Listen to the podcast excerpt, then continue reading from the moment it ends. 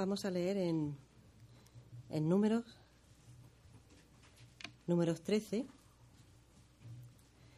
y los versículos del 25 al 33 y del 14 al 10. Números 13, 25 a 33 y 14 a 10. Al cabo de 40 días, los 12 hombres regresaron de explorar aquella tierra. Volvieron a Cades, en el desierto de Parán, que era donde estaban Moisés, Aarón y toda la comunidad israelita, y les presentaron a todos ellos un informe, y les mostraron los frutos de esa tierra. Este fue el informe. Fuimos al país al que nos enviaste, y por cierto, que allí abundan la leche y la miel. Aquí podéis ver su fruto. Pero el pueblo que allí habita es poderoso, y sus ciudades son enormes y están fortificadas. Hasta vimos anaquitas allí. Los amalecitas habitan el Negev. Los hititas, jebuseos y amorreos viven en la montaña, y los cananeos ocupan la zona costera y la ribera del río Jordán. Caleb hizo callar al pueblo ante Moisés y dijo: «Subamos a conquistar esa tierra. Estoy seguro que podremos hacerlo». Pero los que habían ido con él respondieron: «No podremos combatir contra esa gente, son más fuertes que nosotros». Y comenzaron a esparcir entre los israelitas falsos rumores acerca de la tierra que habían explorado. Decían: «La tierra que hemos explorado se traga a sus habitantes, y los hombres que allí vimos son enormes, hasta vimos anaquitas. Comparados con ellos parecíamos langostas, y así nos veían ellos a nosotros». Aquella noche toda la comunidad israelita se puso a gritar y a llorar. En sus murmuraciones contra Moisés y Aarón, la comunidad decía: «¿Cómo quisiéramos haber muerto en Egipto? Más nos valdría morir en este desierto. ¿Para qué nos ha traído el Señor a esta tierra? ¿Para morir atravesados por la espada y que nuestras esposas y nuestros niños se conviertan en botín de guerra? ¿No sería mejor que volviésemos a Egipto?». Y unos a otros se decían: «Escojamos un cabecilla que nos lleve a Egipto». Entonces Moisés y Aarón cayeron rostro en tierra ante toda la comunidad israelita. Allí estaban también Josué, hijo de Nun, y Caleb, hijo de Jefone, los cuales habían participado en la exploración de la tierra. Ambos se rasgaron las vestiduras en señal de duelo y le dijeron a toda la comunidad israelita: «La tierra que recorrimos y exploramos es increíblemente buena. Si el Señor se agrada de nosotros, nos hará entrar en ella.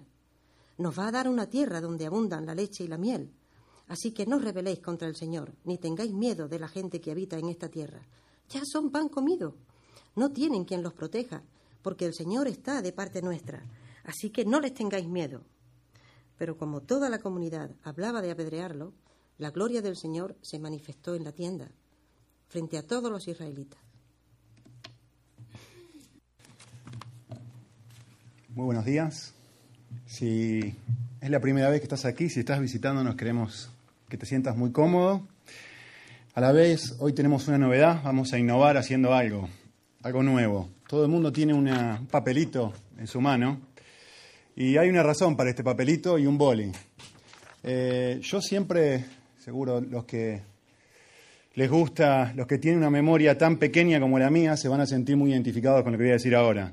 Cuando uno va al colegio, a la universidad y escucha al profesor decir algo importante, interesante, uno siempre toma un cuaderno, un boli y toma nota porque dice: de esto no me quiero olvidar, porque realmente es algo importante para mi futuro, es algo importante para mi vida, es algo importante para mi trabajo, es algo importante. Entonces uno toma nota, lo guarda en un lugar donde sabe que puede volver y se lo queda para el resto de su vida. O no hace eso uno en la facultad. Pues si hacemos eso en la facultad, cuánto más si entendemos que cada vez que venimos un domingo a la iglesia, de alguna forma Dios nos está diciendo algo para nuestra vida, para nuestra carrera, para nuestro futuro, para nuestro trabajo, para nuestra familia. ¿Cómo no voy a registrarlo y decir: esto yo lo voy a guardar como un tesoro porque Dios me ha hablado? Entonces, la idea de estas hojitas es justamente que vos tengas un sistema de archivo que te puedas guardar en el lugar que más te guste, en tu casa. De hecho, si Dios te habla de alguna manera, con lo que decimos los domingos a la mañana, sea quien sea la persona que está hablando, La idea es que vos puedas tomar esto en un futuro de aquí a 5 o 10 años y puedas utilizarlo para vos bendecir a alguien. ¿Sí? Entonces, esto no solamente es para tu vida, sino es para que vos eventualmente lo puedas usar y multiplicarlo y ayudar a otras personas. ¿Sí? Así que, bueno, a partir de este domingo, lo que vamos a hacer cada domingo es, va a haber alguien con una sonrisa muy agradable en la puerta, te va a recibir con un boli. Por favor, devuelvan los bolis. Déjenlos. Y la idea es, cualquier cosa que vaya apareciendo en la pantalla que yo diga, toma nota, llévalo para tu vida y guárdatelo. Muy bien. Siempre he tenido, de pequeñito, desde que nací, siempre he tenido problemas de estómago. O sea, siempre hay algo que anda mal acá. De pequeñito, mi problema era, me empezaba a doler el estómago, y la única forma que se me componía la situación era si me acurrucaba todo así, hecho un huevito en la cama, y me quedaba 10 minutitos ahí tirado y se me pasaba. Hace 12 años más o menos viví en Estados Unidos, y estos dolores que yo les cuento son progresivos, nunca siempre me hicieron estudios, nunca encontraron por qué me pasa esto, pero me sigue pasando aún hoy. Y bueno, hace 12 años en Estados Unidos me agarró uno de estos dolores, o por lo menos yo pensaba que era así. Recuerdo que estaba en una clase más o menos parecida a esto, una clase en un seminario, y el dolor era tremendamente intenso, al punto que me tuve que ir de la clase, y literalmente me acosté en el campus del seminario, acurrucado así, no se me pasaba, tuvieron que llamar a la policía, a una ambulancia, me llevaron de urgencia a un hospital, me tuvieron que enchufar todas las cosas estas que uno ve en las películas y en la vida, ¿no? Los que la han vivido. Finalmente tuve una úlcera. El seminario puede hacer esto en tu vida. Después de esto me recomendaron, usted tiene que ir a ver un médico, gastroenterólogo, y tiene que hacerse una colonoscopía. Yo no tenía la más remota idea de que era una colonoscopía, así que yo dije, sí, con mucho gusto, no hay problema. Cuestión que, viviendo en otra cultura, en otro lugar, tomé ¿cómo se llama? Las páginas amarillas. Busqué a ver quién es el médico que está más cerca de mi casa. Llamé, me atiende la secretaria, me dice, sí, llamo para pedir una cita con el doctor Harris. Y la mujer que me atiende me dice, mire, doctor Harris no está disponible para la fecha que usted quiere, pero si usted no tiene problema, lo puede atender el doctor Obo. Yo dije, ¿qué problema? Si para mí es el doctor Harris, el doctor Obo, no conozco a ninguno, no hay problema, sí, con mucho gusto. Me presento a la cita el día que tenía asignado. Llego, me atiende una enfermera y me dice, señor, desvístase y póngase este papelito, que era un delantal, y un papelito que solamente me cubría adelante y atrás y... ¿Todo? Sí, todo. Ay. Pues nada, entonces me pongo esto con el papelito y me siento, y me dejan como 5 o 7 minutitos ahí esperando, yo solito, mientras la enfermera viene, me tomó, se fue, yo tratando de cubrirme para que no me viera, ¿no? Y mientras estoy esperando, digo, me vino la conversación telefónica a la mente. Y digo, ¿por qué me habrá preguntado si no me molestaba una persona, este doctor, por este otro doctor? Y en ese momento me alcanzó el pánico cuando abre la puerta una mujer, Doctor Obo, americana-africana, como dicen, de color negro, bastante rellenita la señora, poniéndose los guantes, lista para examinar, ustedes ya saben qué, diciéndome, señor, péguese la vuelta. Ay, por favor. Claro, doctor en inglés, no hay una diferencia entre doctor y doctora. Es doctor si es masculino y doctor si es femenino. Y yo estaba en esa situación y la señora... No puedo seguir contando porque por obvias razones, ¿no? Yo estaba en esa situación y decía, si Dios es realmente soberano de todo el universo, ¿por qué me pone en una situación así? ¿Por qué no manda Gabriel, el ángel, o un sueño, una visión, y desnudo delante de esta mujer mirando para el otro costado? ¿Dónde está la soberanía de Dios cuando uno la necesita? Hemos estado hablando de eso 2 o 3 semanas ya, justamente sobre la soberanía de Dios, sobre el hecho de que Dios está en control. Y yo creo que uno debería preguntarse, después de haber estado meditando por un tiempo, si Dios realmente es soberano. La pregunta que tiene que hacerse uno es, ¿cuál es la implicancia más importante del hecho de que Dios sea soberano? La respuesta a esa pregunta es una mala palabra.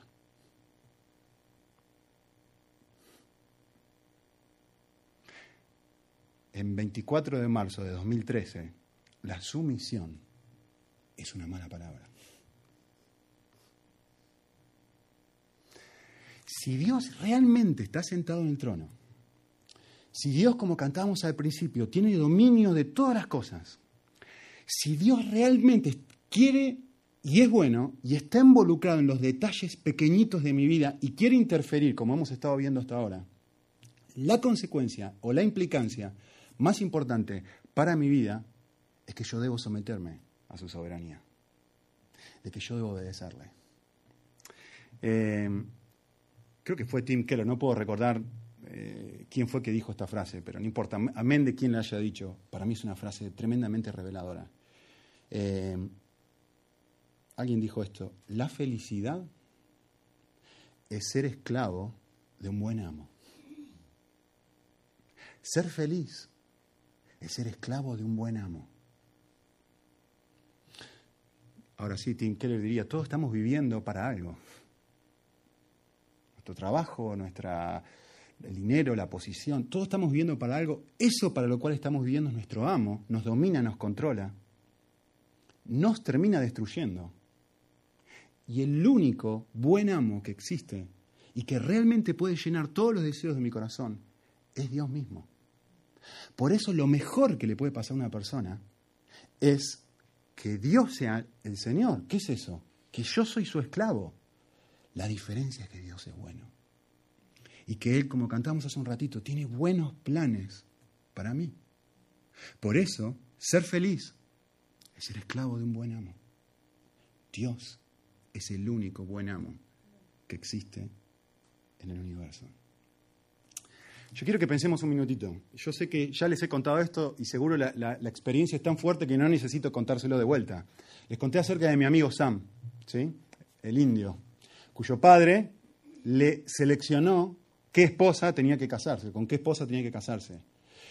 Y lo que Sam hizo fue, como les dije antes, someterse y hacer la voluntad de su padre, entendiendo que Dios era soberano sobre eso. Y diciendo, Dios está en control, si esto es lo que Él quiere para mí, amén.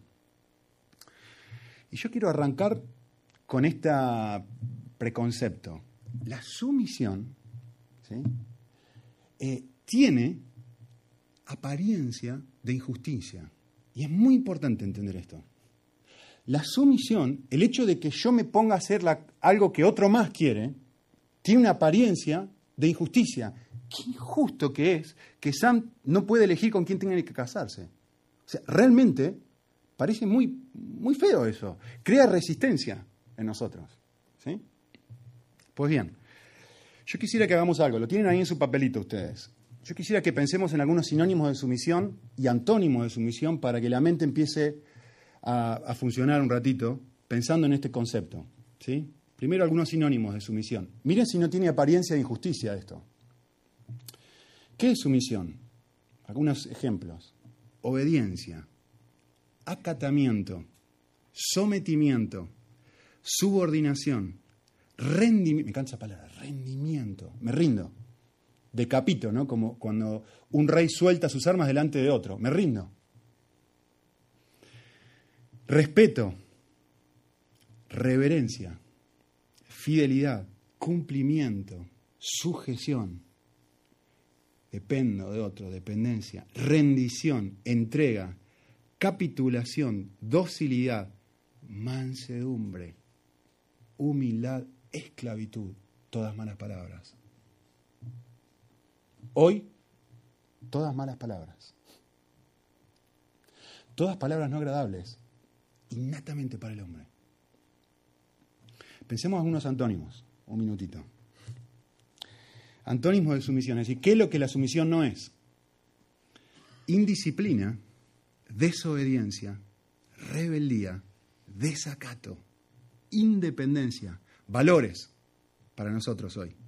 Rebelión, insubordinación, altanería, desafío, subversión, indocilidad, revolución, anarquía, levantamiento, indomabilidad. Nadie me va a decir lo que tengo que hacer. Nadie me va... ¿Qué me va a decir vos lo que yo tengo que hacer? ¿A mí? Individualismo. Siglo XXI al máximo. Oposición. Obstinación. Estoy convencido de que algo es lo mejor para mí, me entrego a eso y que nadie me va a convencer de lo opuesto. Muy bien. Yo quisiera que hagamos algo. Recién Paqui nos leía el pasaje en el libro de Números y para mí el pasaje tiene algunos conceptos, pero muy, muy profundos, acerca de entender por qué nos cuesta este concepto de someternos. ¿Sí?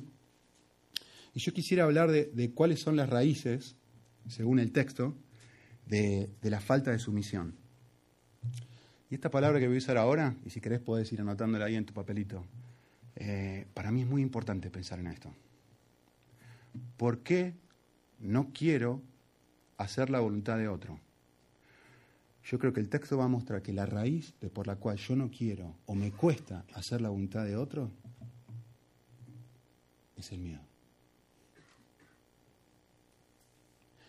Si querés decirlo de esta forma, en inglés hay una palabra que se llama easy, significa fácil. ¿Y si me pasa tal cosa? Pero si yo voy a la tierra prometida, pero si yo voy, la voluntad de Dios era que el pueblo fuera y conquistara esta tierra. Es lo que leímos hace un momento. Pero vemos un problema, esta gente son demasiado grandes. Son más que nosotros. ¿Y si nos vencen en la batalla? Tenemos miedo. Tenían pánico, decía hace un ratito Paqui. Tenían miedo porque veían lo que Dios tenía planeado era genial. Lo que Dios tenía planeado para ellos era, la tierra es muy buena, fluye leche y miel, el reporte fue fantástico, pero hay un problema. Y el problema nos crea pavor, porque digo, ¿y qué va a pasar si yo hago la voluntad de Dios con mi vida? La raíz es el miedo. Exactamente lo mismo pasa en cualquier aspecto de la vida. Yo someterme a tal situación, a tal persona, pero ¿y si mi marido me pide que yo haga algo que no quiero? ¿Y si mi jefe me pide que yo haga algo que no quiero? ¿Y si mi compañero...? Siempre es lo mismo. La raíz es, ¿qué va a pasar conmigo si yo hago la voluntad de otro? Muy bien. Miedo. Uno lo puede ver obviamente en versículos 28 y 29, ¿no? Donde describen cada parte de la tierra, pero tienen pánico, tienen muchísimo miedo. El miedo lo que hace es producir control. Miren el versículo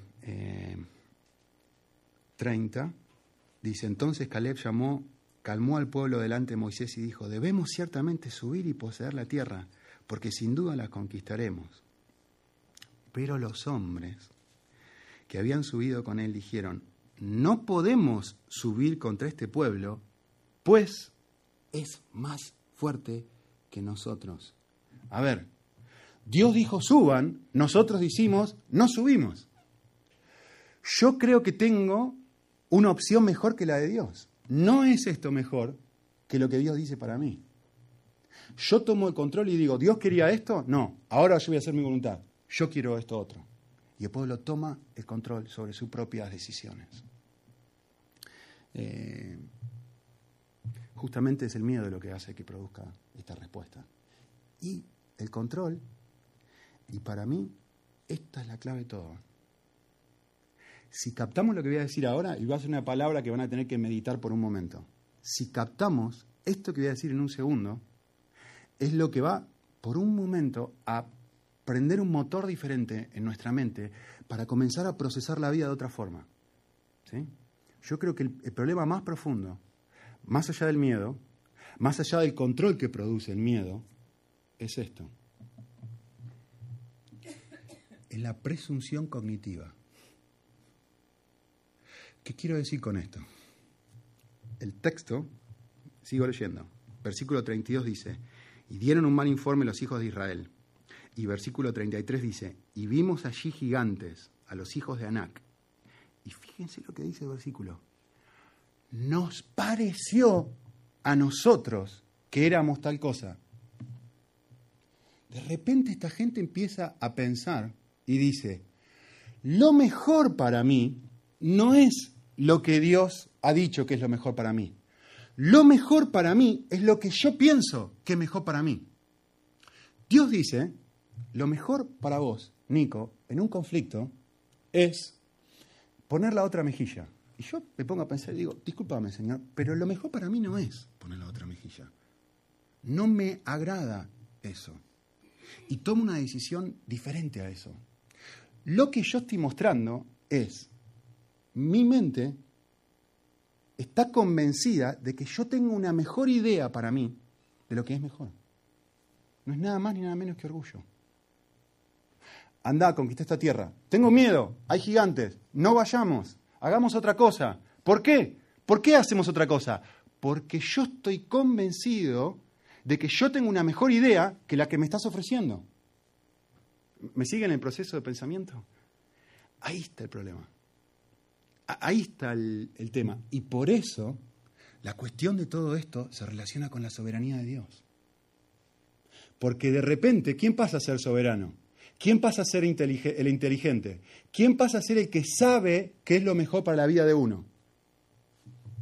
De Dios al hombre.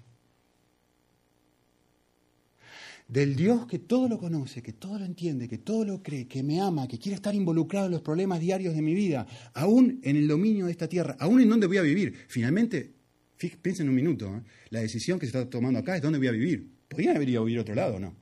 El mundo es grande, ¿eh? Este pueblo podría haber ido a vivir a otro lado. La decisión que estaban tratando de tomar es dónde voy a vivir, y Dios involucrado. Diciendo, confía en mí, yo tengo algo bueno para vos. Y el pueblo diciendo, lo que vos tenés para mí no es bueno, así que yo voy a tomar otra cosa.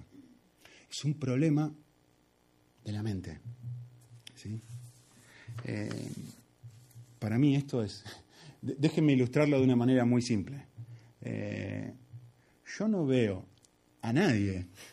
Cuando estoy en un aeropuerto y voy a tomar un avión, yo no veo a nadie peleándose por pilotear el avión. Somos un grupo de 100, 200 personas tremendamente sumisos. Todos derechitos, marchando en fila, como nos dicen, primero el grupo 1, después el grupo 2, después el grupo... Todos acatando las órdenes, todos haciendo exacta... Usted se va a sentar aquí, usted se va a sentar allá... Usted se va a poner el cinturón de seguridad, nos explican exactamente todo lo que hay que hacer. No hay una sola persona que no se someta a todas las regulaciones de aviación. La razón es muy simple. No tengo un problema de presunción cognitiva. No tengo un problema de orgullo diciendo, yo puedo pilotear el avión mucho mejor de que lo puede pilotear el hombre. Pero por supuesto que no. Por eso no tengo ningún problema de entregar el control y soltarle a esas personas mis miedos. Porque yo comprendo de que él está mucho más calificado que yo para pilotear ese avión, y por eso con toda mansedumbre y humildad y reconocimiento de mis limitaciones, a pesar de mis miedos de subir un vuelo, me entrego a la soberanía y al control de un piloto de avión. Somos todos sumisos, ¿o no? Lo mismo pasa cuando voy al médico. Por eso les conté la historia de Doctor Obo. Cuando voy al médico, a ver, literalmente, no quiero ser súper descriptivo con lo que pasó en la situación, pero recuerdo estaba en una camilla y yo tenía miedo, ahí vamos, de que la anestesia no hiciera su efecto y nada, o sea, me van a pasar este tubo y la verdad que no tengo ganas de sentirlo. No, señor, quédese tranquilo que lo vamos a dormir, no va a sentir nada. Y me dice, cuente hasta 10 de atrás para adelante. Empecé de 10, pero tengo miedo. 9, 8, 7, no me acuerdo más nada. Desnudo. Entregado total y completamente, mansito, como cordero llevado al matadero. Sin ningún tipo de problema. Entregando mi vida entera, completa, al bisturí y al tubo de una señora. ¿Por qué? Porque comprendo mi incapacidad de ayudarme a mí mismo.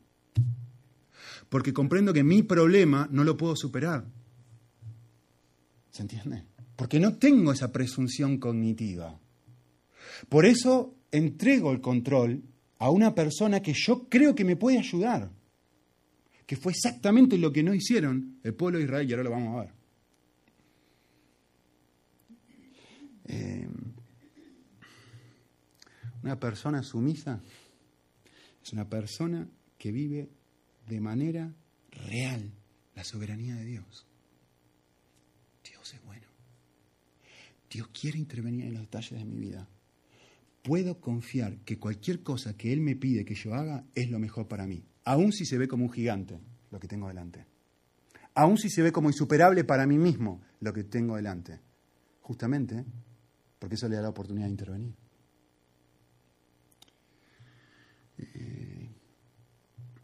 La sumisión es necesaria porque somos seres que no vemos bien, que necesitamos ayuda. No podemos ver que Dios es capaz de intervenir. Y necesitamos ayuda. Les quiero dar una definición de sumisión, pensando en este pasaje o en los conceptos que hemos estado mirando.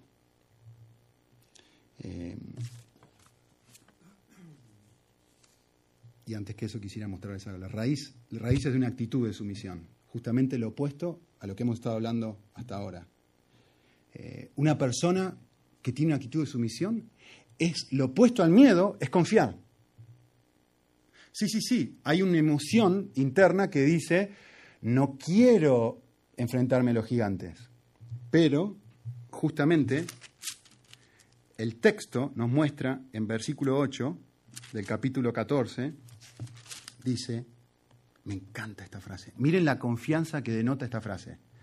Si el Señor se agrada de nosotros, nos llevará a esa tierra y nos la dará.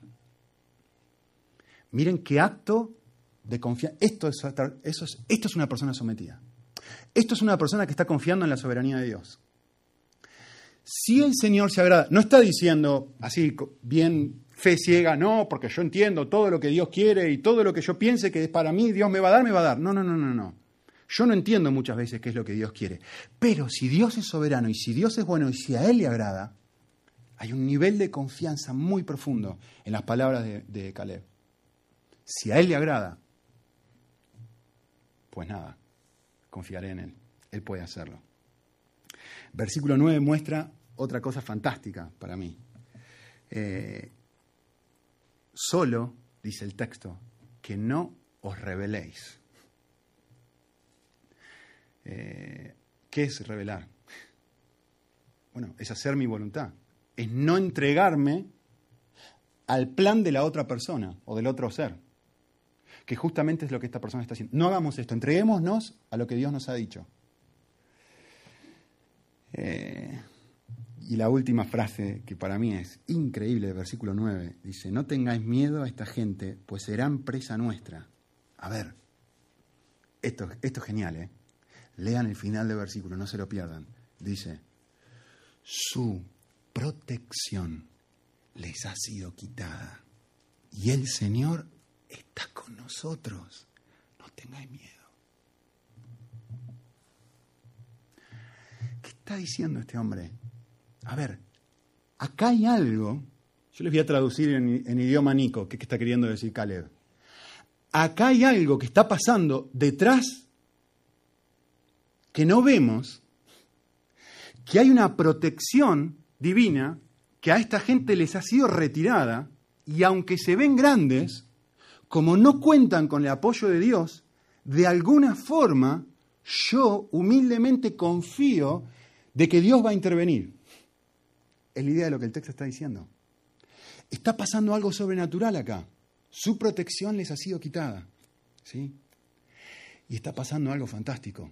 Dios está con nosotros. Y si Dios está con nosotros, lo único que yo tengo que hacer es humildemente confiar. Humildemente decir, con mucho gusto, Señor, mi respuesta para vos es siempre sí.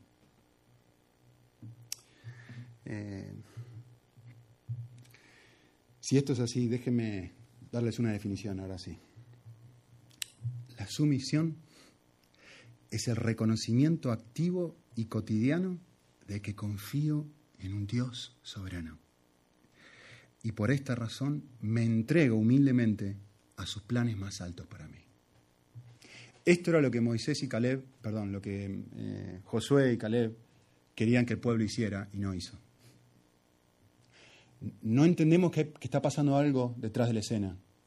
Que Dios les ha quitado su protección siendo soberano, nos ha entregado su protección a nosotros.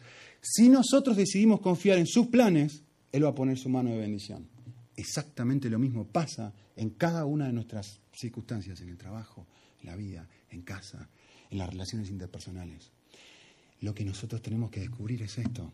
Esto es lo fantástico de todo. ¿Dónde Dios ha decidido poner su mano de protección en nuestra vida?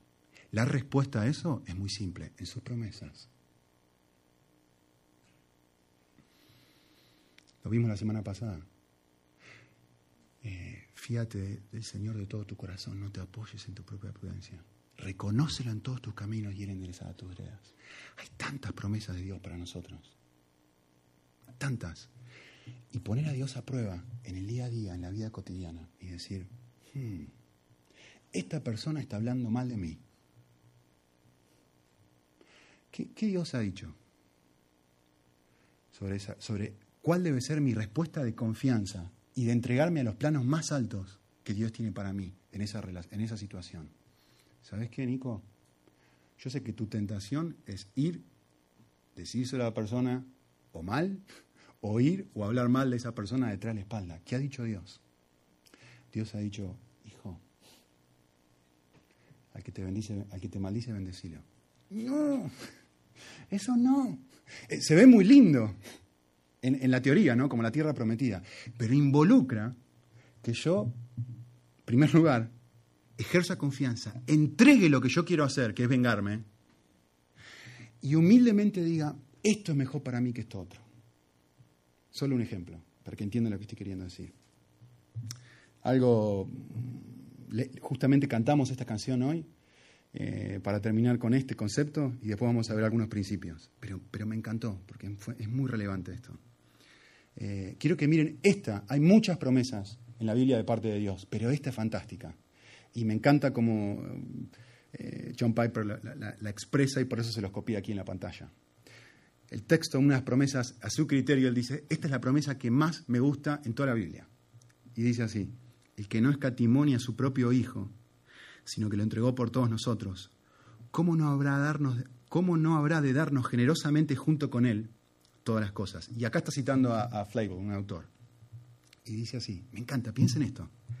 Después de todo esto, Dios dio a su hijo. Después de esto, ¿cómo podríamos imaginar que Dios le escatimará cosas espirituales o temporales a su pueblo? ¿Cómo no va a vestirlos, darles de comer, protegerlos y liberarlos? Y esta es la parte que más me gusta. Dice, con certeza, si Él no le escatimó a su propio hijo, ni un solo golpe, ni una sola lágrima, si Él no le escatimó ni un solo gemido, ni un solo suspiro, ni una sola circunstancia de miseria, entonces no es posible imaginar que después de que Dios no le escatimó esto a su propio hijo, fuera a negarle o retener de su pueblo, por causa del que sufrió todo este mal, alguna misericordia, algún consuelo, algún privilegio espiritual o temporal bueno para ellos.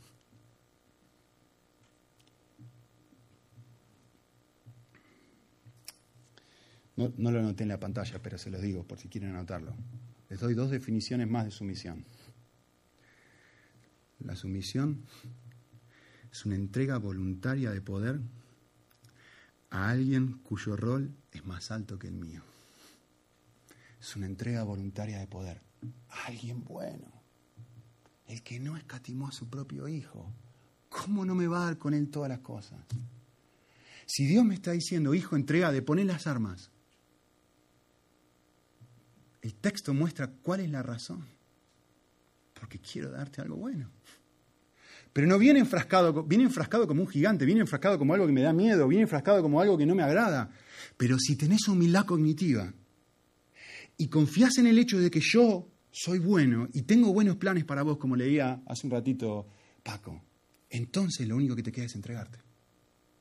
¿Qué es la entrega sino someterme? Otra definición, la sumisión es la entrega del control cuando somos apasionados por el mismo. Aferrado a querer lo mejor para mí. Desde pequeñito, entrenado a hacer mi voluntad. Y va todo en contra de mi naturaleza. Pues bien, quisiera que miremos juntos 4 principios sobre la sumisión. Hay más, seguramente la próxima vez vamos a ver más. No están fundamentados en este pasaje, sino en otro. Pero quisiera que hablemos por lo menos 4 hoy, muy rapidito. Hay un pasaje en Colosenses que si quieren pueden buscarlo, lo voy a leer. Colosenses 3, 18 al 25, que para mí da muy, muy buenos ejemplos, muy buenos principios sobre la sumisión. Dice, versículo 18, «Mujeres, estad sujetas a vuestros maridos como conviene en el Señor. Maridos, amad a vuestras mujeres y no seáis ásperos con ellas. Hijos, sed obedientes a vuestros padres en todo, porque esto es agradable al Señor». Todo el tiempo está hablando de hacer lo que no quiero, ¿no? «Padres, no exasperéis a vuestros hijos para que no se desalienten. Siervos, obedeced». Todo sobre lo mismo, ¿no? Hacer la voluntad de otro. La mujer que haga la voluntad del marido, el marido que haga lo que quiere la mujer, los hijos que hagan la voluntad de los padres. Todo el tiempo es lo sinónimo de la sumisión, acá estarían bárbaros. «No exasperéis a vuestros hijos. Siervos, obedeced en todo a vuestros señores en la tierra, no para ser vistos como los que quieren agradar a los hombres, sino con sinceridad temiendo al Señor. Y todo lo que hagáis, hacedlo de corazón como para el Señor y no para los hombres, sabiendo que del Señor», otra vez, el concepto que he estado tratando de comunicar, «del Señor recibiréis recompensa». Hay algo bueno detrás de todo esto. No hay algo malo de parte de Dios. Y lo que quisiera resaltar del versículo 24, la parte más fantástica del pasaje, es a Cristo a quien servís. Primer principio sobre la sumisión. Toda sumisión es sumisión a Dios. Cuando me someto a mi jefe, en realidad me estoy sometiendo al Dios que puso a mi jefe. Cuando me someto a mi cónyuge, en realidad me estoy sometiendo al Dios que puso a mi cónyuge.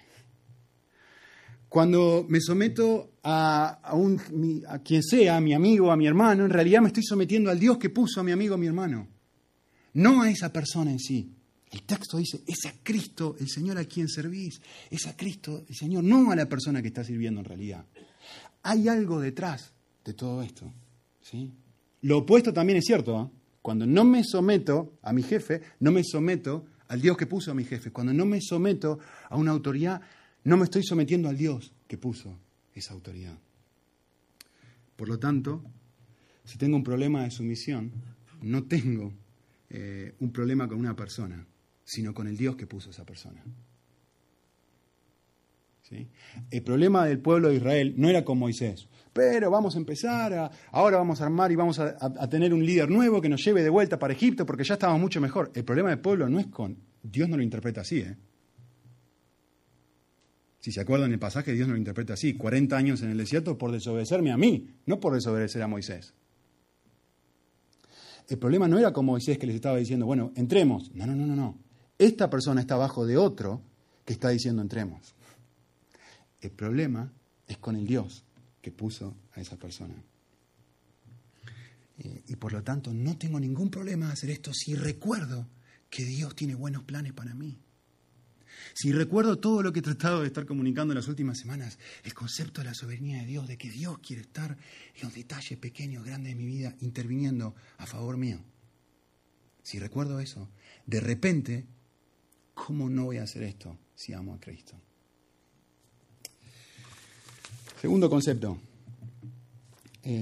si toda sumisión es sumisión a Dios, el texto nos va a decir, toda sumisión debe ser hecho con sinceridad de corazón. Versículo 23. Y todo lo que hagáis, hacerlo de corazón, como para el Señor y no para los hombres. A ver, quiero comentar algo. Y no, lo hubiera puesto en la pantalla y esto es tema para seguir hablando en detalle, ¿no? Pero se puede ser obediente sin ser sumiso. Va de vuelta. Se puede ser obediente sin ser sumiso. La sumisión es una actitud interna del corazón, en lo que nos está diciendo el texto. Es algo interno. Yo puedo hacer la voluntad de otra persona y estar rebelde adentro mío. ¿Qué es lo que el texto me está diciendo? No estoy entendiendo qué es lo que Dios quiere para mí. Si yo hago eso, lo voy a decir en complicado y lo voy a traducir después. Si yo hago eso, esto deja de ser sumisión bíblica y pasa a ser legalismo espiritualizado. La sumisión bíblica es un acto interno donde yo digo, Dios es bueno. Y si esta situación que no me agrada la tengo que afrontar, yo voy a tener una actitud interna que le diga al Señor, ok, voy a tomar y voy a aprender a través de esto. Sin hablar mal de nadie, sin enojarme, sin nada. Voy a tratar de aprender, Señor. ¿Qué tenés para enseñarme? Confío en mi falta de conocimiento, en mi pequeña mente chiquitita, aunque no entiendo y esto parece contrario a lo que se ve como bueno para mí. Yo confío que vos tenés algo bueno detrás de todo esto. Eso es sumisión bíblica. Legalismo espiritualizado es como quiero quedar bien, o no quiero que me echen del trabajo, o dentro de la iglesia está bien hacer ciertas cosas cuando me dicen que las tengo que hacer. El objetivo sigo siendo yo. Soy un fariseo que realmente internamente está deseando hacer otra cosa, deseando que Dios aniquile a la persona que tiene por arriba mío. Muy diferente. Sigo porque si no, no termino más.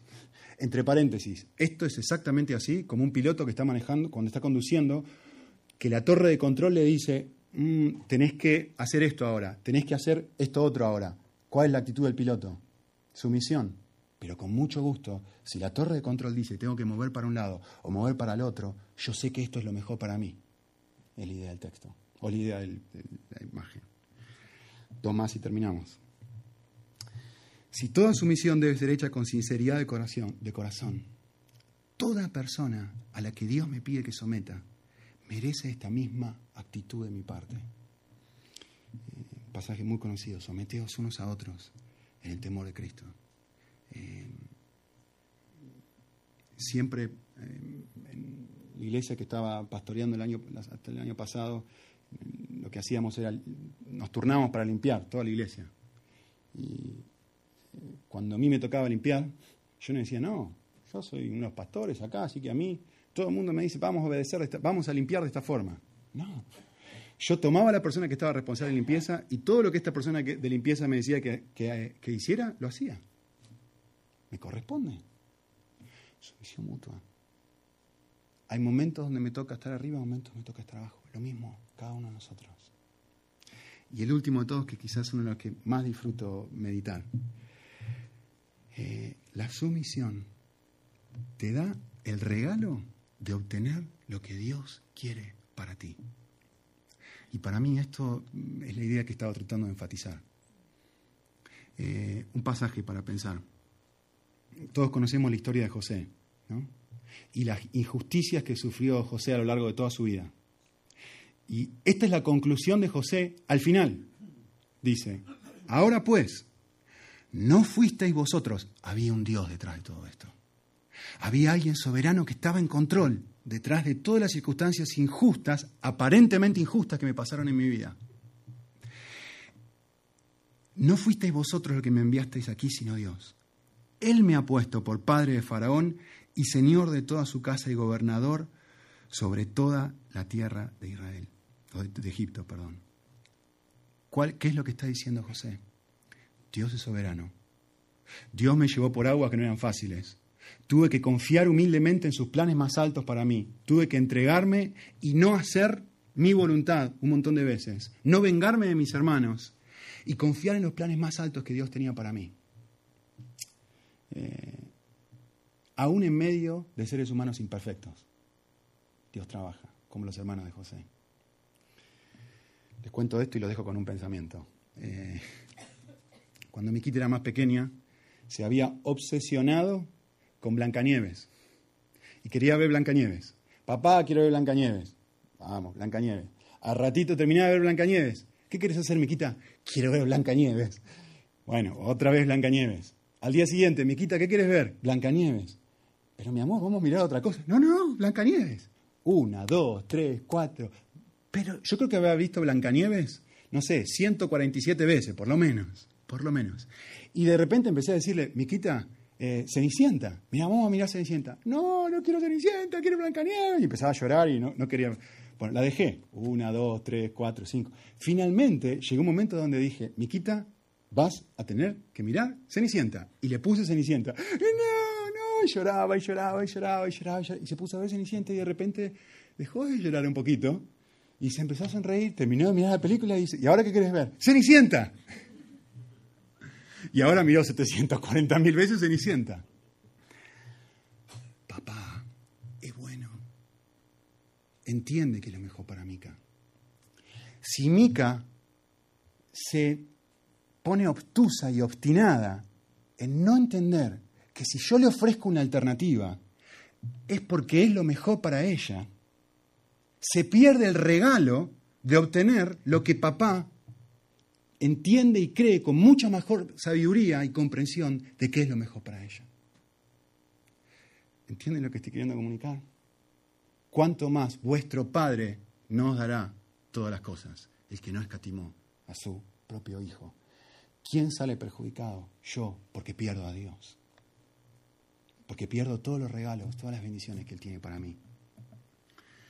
Así que la sumisión, me encanta esto, porque es contrario a lo que la gente piensa. La sumisión me libera de la terrible carga de obtener lo que quiero. La obsesión de exigir que las cosas se hagan a mi manera es una de las mayores esclavitudes. La oferta de Dios es, yo quiero llevarte, yo quiero guiarte, confía en mi soberanía. Vamos a orar juntos. Señor, hay una inclinación interna dentro nuestro que nos engaña, nos miente, nos distrae, crea miedo, nos impulsa a tratar de estar en control de toda nuestra vida. Y somos conscientes de cuánto hemos tratado de cambiar eso y no podemos. Si solamente recordamos que en Cristo está la prueba más fehaciente y más grande de que todo lo que vos querés para nosotros es bueno, no habiendo escatimado escupidas contra tu Hijo, no habiendo escatimado golpes contra Jesús, no habiéndole quitado la burla y diciendo, comprenden hijos, que si no le quité el sufrimiento a mi Hijo, es justamente para poder mostrarles que quiero lo mejor para ustedes. Que nos ayude Dios como iglesia para poder embebernos y apropiarnos de esta verdad. Que lo mejor que nos puede pasar para nuestra vida es confiar en vos, entregarte nuestros planes, someternos a tu soberanía, crucificar nuestros miedos con la confianza de que vos sos bueno y de que lo has probado. Y que cada vez que te obedecemos, el resultado final es siempre paz. No sé cómo, pero cada vez que confiamos en vos, siempre el resultado final es paz. Así que gracias por esto, Señor. Ayúdanos a meditarlo en la semana y tratar de vivirlo en nuestro día a día. Te lo pedimos de parte de Cristo y para que Él obtenga gloria finalmente después de todo esto.